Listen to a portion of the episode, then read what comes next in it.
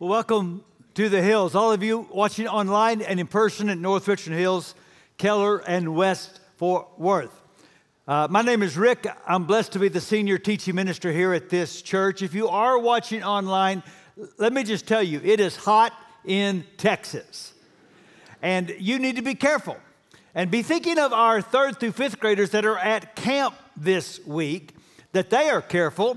Two things you can do when it is really, really hot that are important. Number one, drink a lot of water. And number two, listen to a lot of refreshing sermons. These things will help you when it's really, really hot.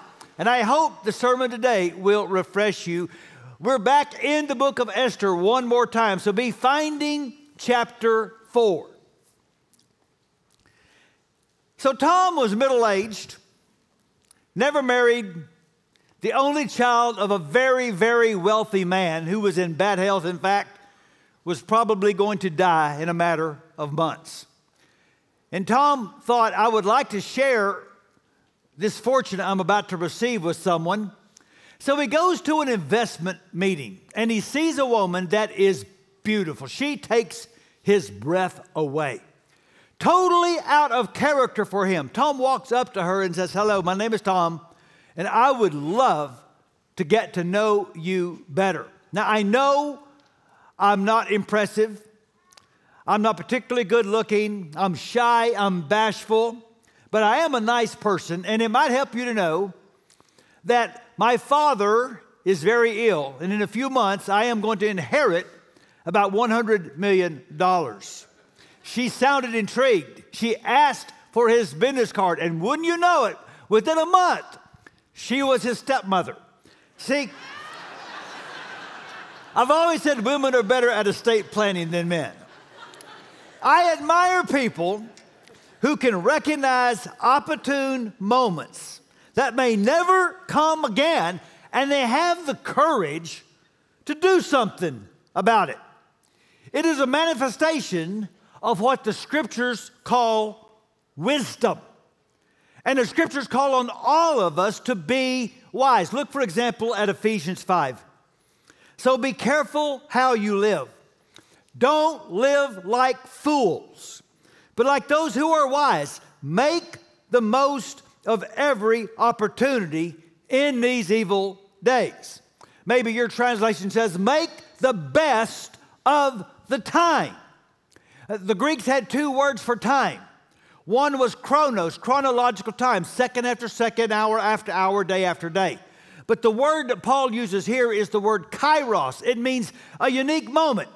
It's how we use the word when we say, it's time for you to straighten up, or you need to buy that stock now. It's the right time. So what Paul is saying is there are certain moments created by culture, created by history, created by God. And wise people recognize them, and they seize them. They have the capacity to know what time it is.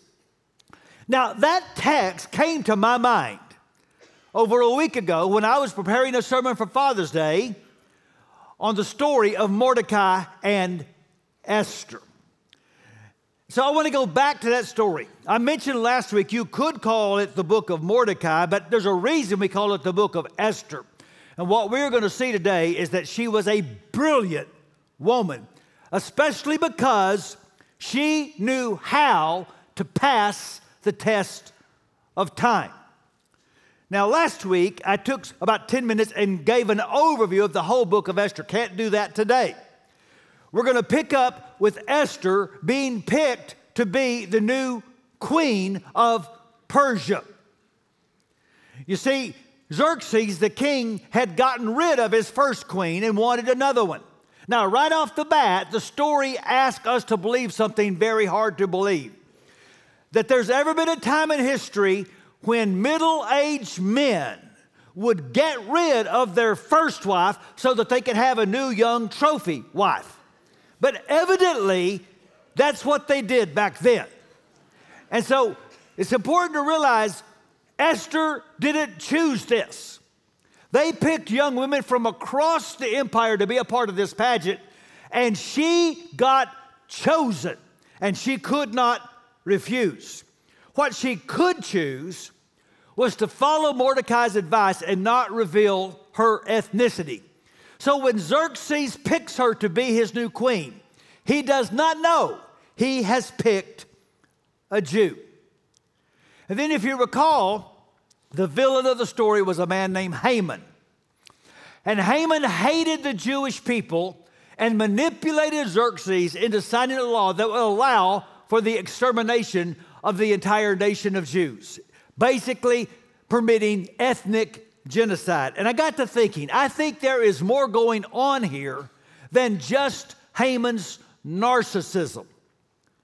I mentioned last week the word God is not in the whole book of Esther, and neither is the word devil. But God is all over that story, and so is the devil. See, I believe Haman is operating under the influence of demons. Back in the start of the Bible, in Genesis three, God said, I am going to send a redeemer through the seed of this woman. Then in Genesis twelve, God particularly picks Abraham and says, through your family, I'm going to redeem my creation. Through your family, I am going to send a deliverer. I believe what's happening here is that the devil is trying to thwart God's announced plan to redeem the world through the seed of Abraham by wiping out all of the Jews. Either way, it's important to know that Esther is completely unaware of the plot. She's isolated in the palace. She has no idea that Jews all over the empire are putting on sackcloth and ashes and mourning until someone tells her that Mordecai is too. See, Mordecai was more than just her cousin. He was her adoptive father. Mordecai rescued her. And she wants to know why he's so unhappy. So she sends an attendant, a man named Hathach, to the king's gate to ask Mordecai what is going on. And that's where we pick up the story in Esther chapter four, verse seven. Mordecai told him everything that had happened to him, including the exact amount of money Haman had promised to pay into the royal treasury for the destruction of the Jews. He also gave him a copy of the text for the edict for their annihilation, which had been published in Susa, to show to Esther and explain it to her. And he told him to instruct her to go into the king's presence to beg for mercy and plead with him for her people. So Mordecai makes it clear that it is time for Esther to make her ethnicity clear. It is time for her to tell the king, I'm a Jew, and you're going to wipe out my people, and I beg for mercy. But Esther had a good reason not to seize the moment. And she explains now, starting in verse nine. Hathach went back and reported to Esther what Mordecai had said. Then he instructed him to say to Mordecai, all the king's officials and the people of the royal provinces know that for any man or woman who approaches the king in the inner court without being summoned, the king has but one law, that they be put to death unless the king extends the gold scepter to them and spares their lives. But thirty days have passed since I was called to go to the king. So let me explain what's going on here. And you're going to find it to be morally repugnant, but it was the custom of that day. Just because Esther was queen does not mean she had instant or immediate access to the king, because the king had a harem. The king slept with many women. And what Esther is saying is, it's been thirty days since he's called for me. In short, I'm not the flavor of the month. Now, in that culture, the only thing more life-threatening than not showing up before the king, if he summoned you, was to just waltz into his throne room unsummoned. You do that, I don't even care if you're the queen. You have a death wish. And so she's saying to Mordecai, this is not the time. And listen to his response, verse twelve. When Esther's words reported to Mordecai, he sent back this answer. Do not think that because you're in the king's house, you alone of all the Jews will escape. For if you remain silent at this time, relief and deliverance for the Jews will arise from another place. But you and your father's family will perish. And who knows but that you have come to royal position for such a time as this. So Mordecai is challenging Esther to reflect on her life. Why is it that when your parents did not return to Palestine when they had the chance? How is it that of all our extended family, you wound up in my house? How can you explain out of all the beautiful women in this empire, he just happened to choose you and did not even know that you were a Jew? See, Mordecai is contending that the coincidences that brought Esther to this exact time were, in fact, the providences of God. He's saying, Esther, you are not where you are for the reason the king thinks. You are there because the King of Kings has a reason. So do not allow the trappings of comfort and privilege to keep you from recognizing what time it is. And as I mentioned, Esther is a brilliant woman. There's a reason we named the book after her. So listen to her bold, faithful response.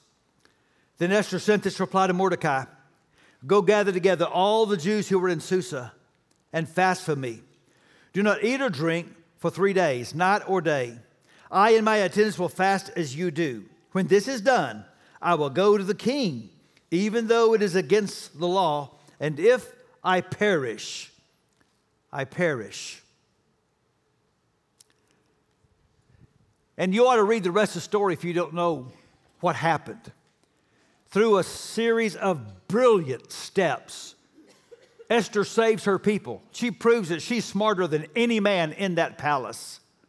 And she's a true hero.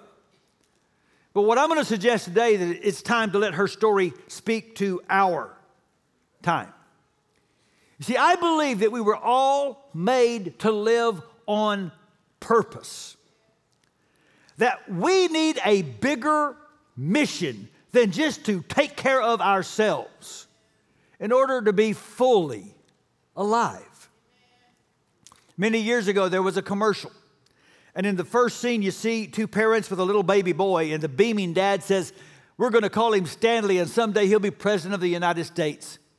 In the second scene, you see a wedding, and the father of the bride walks up to Stanley and says, I know you wanted to go to med school, but I want you to join me in my manufacturing business. In the third scene, you see middle-aged Stanley and his wife at a posh resort, and it's evident they have made a lot of money and are living well. And in the last scene, you see a minister at a funeral saying, Stanley was very beloved at Shady Nook Rest Home. He was our best gin rummy player and had low cholesterol. And the last thing you see is a narrator who says, isn't it sad to live your whole life and you never made a ripple? And you never rocked a boat, joined the Peace Corps. Now, what was that commercial trying to tap into? It was trying to tap into that longing deep inside of all of us to think, I'm here for a reason, a bigger reason than just how quick can I pay off a mortgage and how long can I put off my funeral. Every person needs a purpose. A, for such a time as this. And Esther's story warns us, don't miss the time of your life. It takes great wisdom to recognize this is that moment God created for me. It takes great wisdom to resist the seduction of the default mission. What do I mean? Well, there's the reason you're here. There's the purpose that God put you on the earth. And there's the thing that you drift to if you forget to tell time. Your default mission is where your life drifts when you forget what time it is. You see, Xerxes had a mission. God put him on the throne to rule justly and to be a blessing to the empire. But his default mission was to seek his pleasure and to see how many parties he could throw. And Haman had a mission. God put him in a place where he could give wise counsel for the blessing and the benefit and the fruition of all the peoples in the nation. But his default mission became building his own platform and his own image projection. And Esther had a default mission she could have succumbed to. It's a default mission the world constantly tells beautiful young women to accept. Find a rich man and be eye candy. And she could have done that and lived a life of comfort and privilege, completely oblivious to the suffering in the world. See, if you can't tell what time it is, your life will drift off mission. But remember, God saved us on purpose, for a purpose. So what I'm going to do is I want to use Esther's story to give us some ideas. How can you pass the test of time? Here's the first thing to remember. At no time has God lost control. I know the days are full of evil, but let me remind you, God never has a hard time being God. Do you remember in the Old Testament, he gave specific instructions for the building of the tabernacle and the temple and the furniture that would go in it. And nowhere does God say, and put in a suggestion box. Because I've never run a universe before and I'm new at it. So if you have any ideas of how I could do a better job being God, please let me know. You see, God is never unaware of the plots against him. And he's never unable to do something about it. In fact, did you notice that amazing faith statement that Mordecai made to Esther? He said, for if you remain silent at this time, relief and deliverance for the Jews will arise from another place. What place, Mordecai? He doesn't know. But he knows God. He knows God is faithful. He knows God entered into covenant with Abraham. He knows God promised that I will use your people and your descendants to bless this world, and God can't break a promise. Satan can do nothing to thwart the announced purposes of God, even if he seduces God's people to do nothing. We read in Isaiah fifty-nine. The Lord looked and was displeased to find there was no justice. He was amazed to see that no one intervened to help the oppressed, so he himself stepped in to save them with his strong arm, and his justice sustained him. Here's what you need to know. God wants our help. He doesn't need it.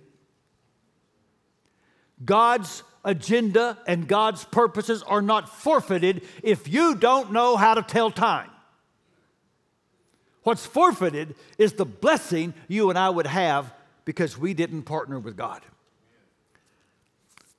Let me tell you something a lot of you don't know. I've told you before, ever since I was a boy, I knew God called me to preach. I was six or seven years old when I announced to the world I should be a preacher. But I fought my call. I grew up in little churches, and I saw time and again the churches can pay preachers poorly and treat preachers poorly. And I did not want my future to be determined by the whims of a fickle church. That's why I don't have a Bible degree. I have two degrees in communication. See, I was going to go into the marketplace. I was going to make money. I was going to take care of myself. I was going to preach on the side. And that way, no church could control what my future looked like. That was my default mission. Now, if I had chosen to live into my default mission, would the gospel go unpreached? Was God in heaven saying, oh no, what if Rick doesn't become a preacher? What am I going to do? He would have raised up other preachers. No, by choosing the default mission, God wouldn't have forfeited his agenda. I would have forfeited all the blessings I have known from having my life in alignment with God's call for me. You see, at no time has God lost control. And it's about time we recognize that, because that leads to the second big idea. That in this time, we need to seize opportunities to partner with God. Maybe you don't like the time that you're in. I bet Esther didn't either. I remind you, she didn't choose to be queen in the first place. And perhaps you find yourself in a very challenging moment in time, and you didn't choose it, and you didn't create it. But is it possible that the coincidences that produce this moment are actually the providences of God? Remember, God is not just saving us from something. God is saving us for something. So instead of complaining about this particular moment you're in, maybe you should start claiming God's grace to be and do what He wants from you at this time. Remember what Paul said. Don't live like fools, but live like those who are wise, and make the most of every opportunity in these evil days.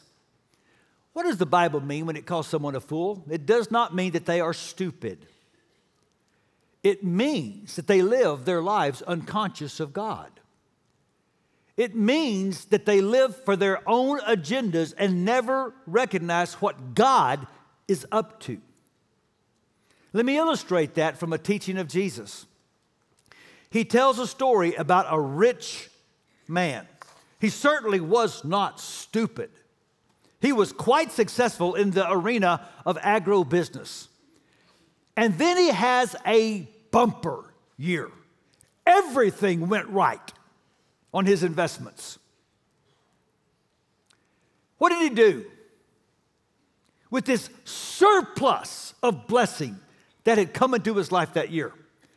Did he fast and seek God's wisdom? Did he pray about it?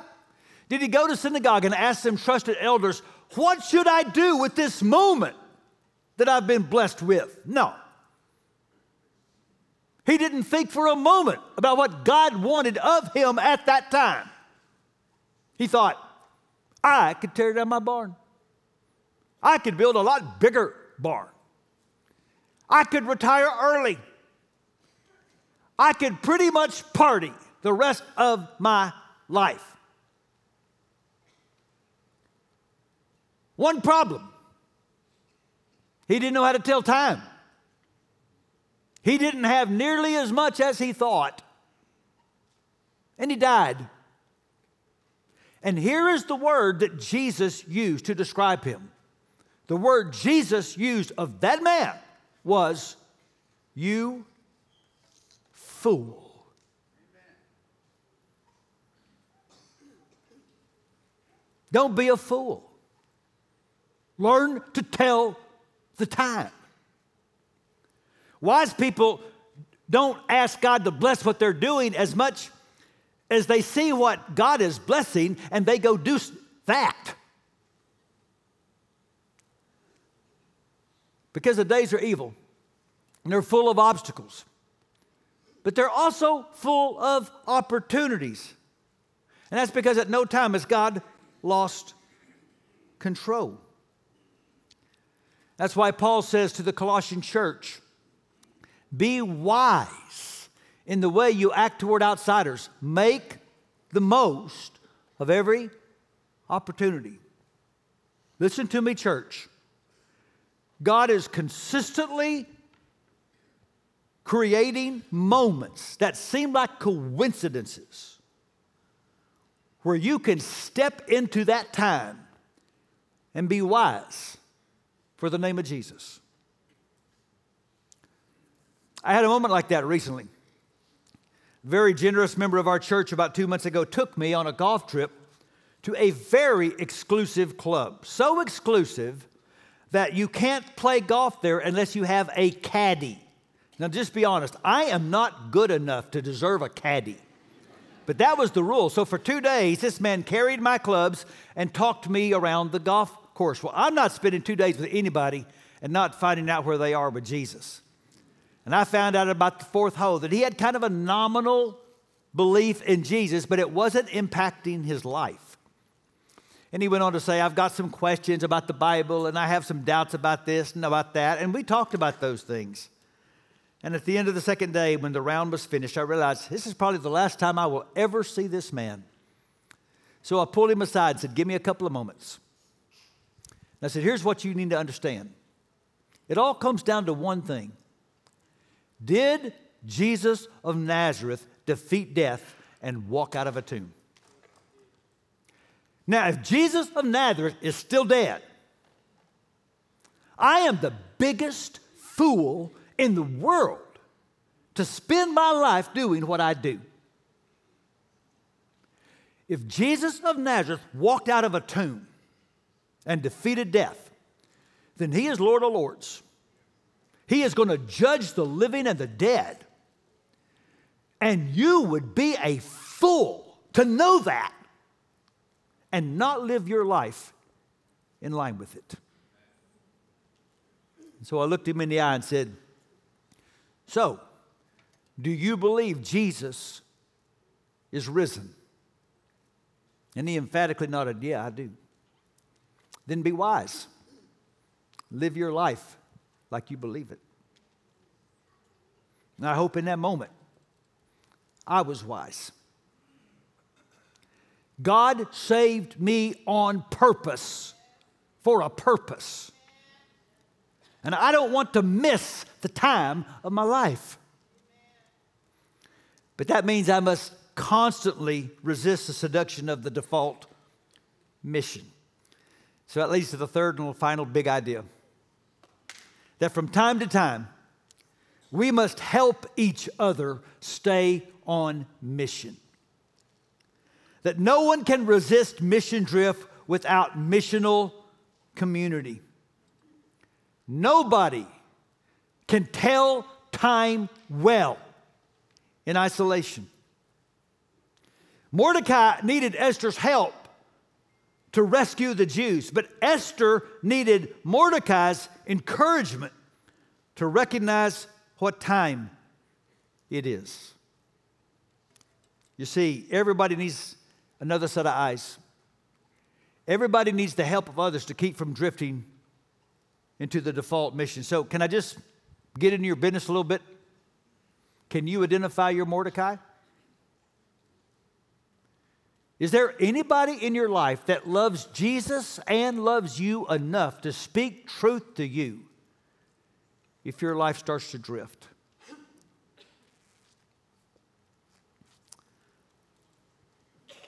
So I can tell you where I was standing my senior year of college when I finally surrendered and told God, you didn't call me to preach on the side. It's right for some people, but that's not what you called me to do. That next summer, I had an internship with a church as a youth intern. I had a girlfriend, very pretty, lovely girl. And it was my job one night to plan a youth event, and I did. And something went wrong. It wasn't my fault. But a mother of one of the teenagers just chewed me out. Remember my fear? If you enter ministry, church people will treat you poorly. So I get back in the car with my girlfriend, and I am livid. Now, I would like to think today I'm more mature, but I wasn't then. So I just spewed about how unfair that was and how mad it made me. And she turned to me and she said, so why do you put up with it? Why do you want to be a minister? You're really talented. You could be really successful doing something else.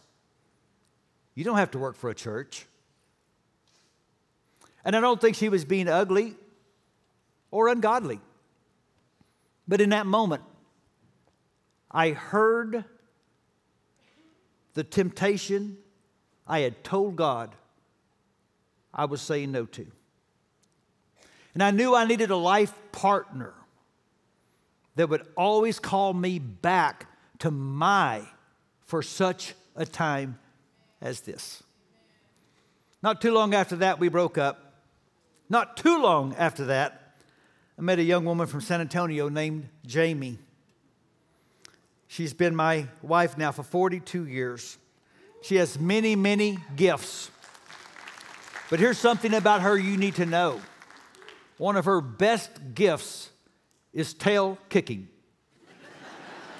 That for four decades, if I drift out of line with what God wants me to do, she has been there faithfully to kick me in the tail. You may not think tail kicking is a spiritual gift. I'm here to tell you that it is, and she employs it to the glory of God. Can I get an amen? And maybe it's about time that you let somebody else help you till time. Because we're all called for such a time as this. This is our time. I can learn from times past. Maybe I can inspire times ahead, but I can only serve at this time. And I hope when they preach my eulogy, they'll say something like Paul said of David in Acts thirteen. When David had served God's purpose in his own generation, he fell asleep. And the less time I have, the more I think about this. Some of you are familiar with an author named Philip Yancey, an articulate, provocative thinker and Christian writer. He wrote in Christianity Today a few years ago after he had been in a very serious car accident. He lives in Colorado. He was on a mountain road. He's in his Explorer driving sixty miles an hour, misses a turn. His car flips down a hill. When the ambulances arrived, they uh, diagnosed that he has broken vertebrae in his neck, and sharp pieces of bone are poking into a major artery. So they'd strap him to a board, keep his head still, and he lived like that for seven hours, fully conscious and fully aware at any second he could die. They were able to get him to the hospital to do the surgery that saved his life. But he wrote reflecting on those seven hours. He says, when you're strapped to a bodyboard after a serious accident, it concentrates the mind. I realized how much of my life focused on trivial things. During those seven hours, I didn't think about how many books I had sold or what kind of car I drove. It was being towed to a junkyard anyway. All that mattered boiled down to four questions. Whom do I love? Whom will I miss? What have I done with my life?